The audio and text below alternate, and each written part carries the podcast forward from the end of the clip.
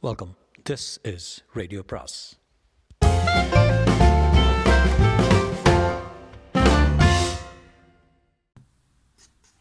அனைவருக்கும் அன்பு வணக்கம். சு வெங்கடேசனின் காவல் கோட்டம் பாகம் ஒன்று அத்தியாயம் இருபத்தி எட்டு. மங்கம்மாவின் பேரன் விஜயரங்க சொக்கநாதனுக்கு பதினாறு வயதானது. ராணி தலைநகர் மதுரையிலேயே இருந்தாள். விஜயரங்கன் மதுரையிலும் திருச்சியிலுமாக இருந்தான். திருச்சியில் ராணியின் கண்காணிப்பில் இல்லாதபோது அவனுக்கு கூடா நட்பு ஏற்பட்டது. பெண் சகவாசத்தில் இறங்கினான். ராணிக்கு தெரிய வந்தபோது அவனை அழைத்து வந்து மதுரையிலேயே நிரந்தரமாக தங்க வைத்தாள். அரண்மனைக்கு வெளியே அவன் ஆட்டங்கள் தொடங்கின.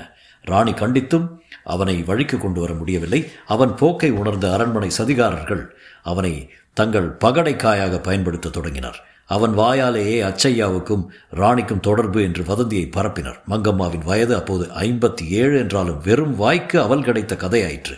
அரச பதவியை தன்னிடம் தருமாறு பேரன் கேட்டான். அவன் திருமணத்திற்கு பின் தருவதாக பாட்டி சொன்னால் மணமகளாக நிச்சயித்திருந்த மீனாட்சி இன்னும் பூப்படையாமல் இருந்ததை திருமணம் தள்ளிப்போவதற்கு காரணம் என்றாள் ராணி. அவள் அழைத்தால் அவன் போவதில்லை என்ற நிலை வந்தது. சதிகாரர்களின் கைப்பாவையாகி போனான் விஜயரங்கன்.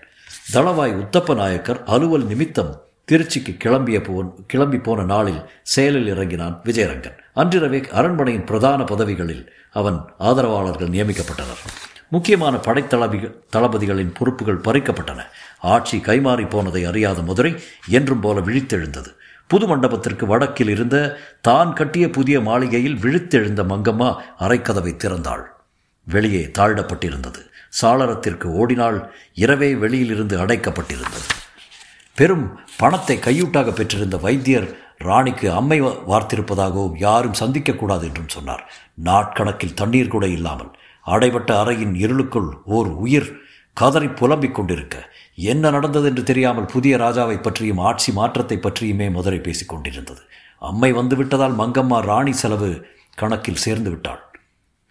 அதனால்தான் ஆட்சி பொறுப்பேற்றுக் கொண்டதாக விஜயரங்கன் சொல்லிக் கொண்டிருந்தான். கதவை தட்டி கதறுவதால் பலன் ஒன்றுமில்லை என்று உரைத்தபோதுதான் தன் நிலையை உணர்ந்தாள்.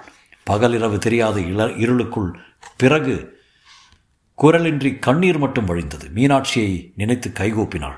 நான் செய்த பாவம் என்ன? பாவம் என்று மனம் மீண்டும் மீண்டும் மௌனமாய் கதறியது. மதுரையின் நன்மைக்காக அன்றி தனக்காக எதையும் செய்யவில்லை என்று உறுதியாய் நம்பினாள். மண்ணையும் விண்ணையும் ஆளும் தெய்வங்கள் எதனால் தன்னை நிந்தித்தன என குழம்பினாள். ஒரு முடிவுக்கு வந்தவளாய் கட்டிலில் ஏறி படுத்தாள். பசியையும் தாகத்தையும் வலிந்து மறந்து இனிய நினைவுகளுக்குள் போக முயன்றாள். பேரனும் அரண் அரண்மனை மனிதர்களும் நினைவிலிருந்து கழன்றனர். அன்ன சத்திரங்கள் வந்து மறைந்தன.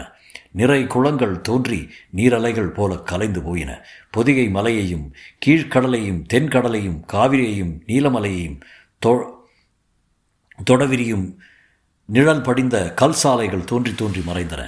சந்திரகிரி குன்றுகளும் நிலவொளியில் ததும்பும் மாட முகடுகளும் தாமரை தடாகங்களும் நந்தவங்கள் நந்தனவங்களும் நந்தவனங்களும் தோன்றின. காலைப்பனியில் உடல் நடுங்க சிறுமியாய் பன்னீர் பூக்களை பொறுக்கினாள். அன்னையின் புன்னகை அரவணைத்தது. வேங்கடமலை சாரலிங்கும் தன்னந்தனியாய் குதிரையில் காற்றாய் பறந்து திரிந்தபோது கண்ணில் தோன்றிய நிலக்காட்சிகள் துல்லியமாய் எழுந்து வந்தன. வாழ் வீசும் பயிற்சியின் போது எந்த காயமும் இன்றி காலில் வழிந்த ரத்தத்தை கொண்டு குழம்பி நின்ற சித்திரம் மீண்டும் வந்தது. பெண்களின் சிரிப்பொலிகள் கொலுச்சொலிகள் கொலுசொலிகள் கேலிகள். அவளை தீண்டத் தயங்கி முதலில் வெட்கப்பட்ட சொக்கன். அவளே கதி என்று அவன் காலடியிலே தஞ்சமடைந்து கிடந்த சொக்கன். அனைத்திலிருந்தும் தனித்து வேற்றுலகை வெறுத்தவாறு இருந்த வெறுத்தவாறு இருந்த சொக்கநாதன். மீனாட்சியே வடிவெடுத்து வந்துவிட்டாள் என்று அவள் போற்றிய முத்து. நீராட்டி சோரூட்டி சீராட்டி சிறகடியிலேயே காத்து கணவனை இழந்தோர்க்கு காட்டுவது இல். உடல் மரத்து நினைவுகள் அறுபட்டன. நினைவில் அவனே மிஞ்சினான். அவளுக்காக அந்த துக்க நாளில் வாளோடு எழுந்து சூளுரைத்தான். அன்றுதான் அவன் வளர்ந்து விட்டதை அறிந்தாள். அவள் நிழலில் வளர்ந்தவன்.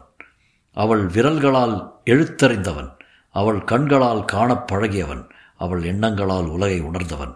பாலகிருஷ்ணனாய் அவளை நோக்கி திவழ்ந்து வந்தான்.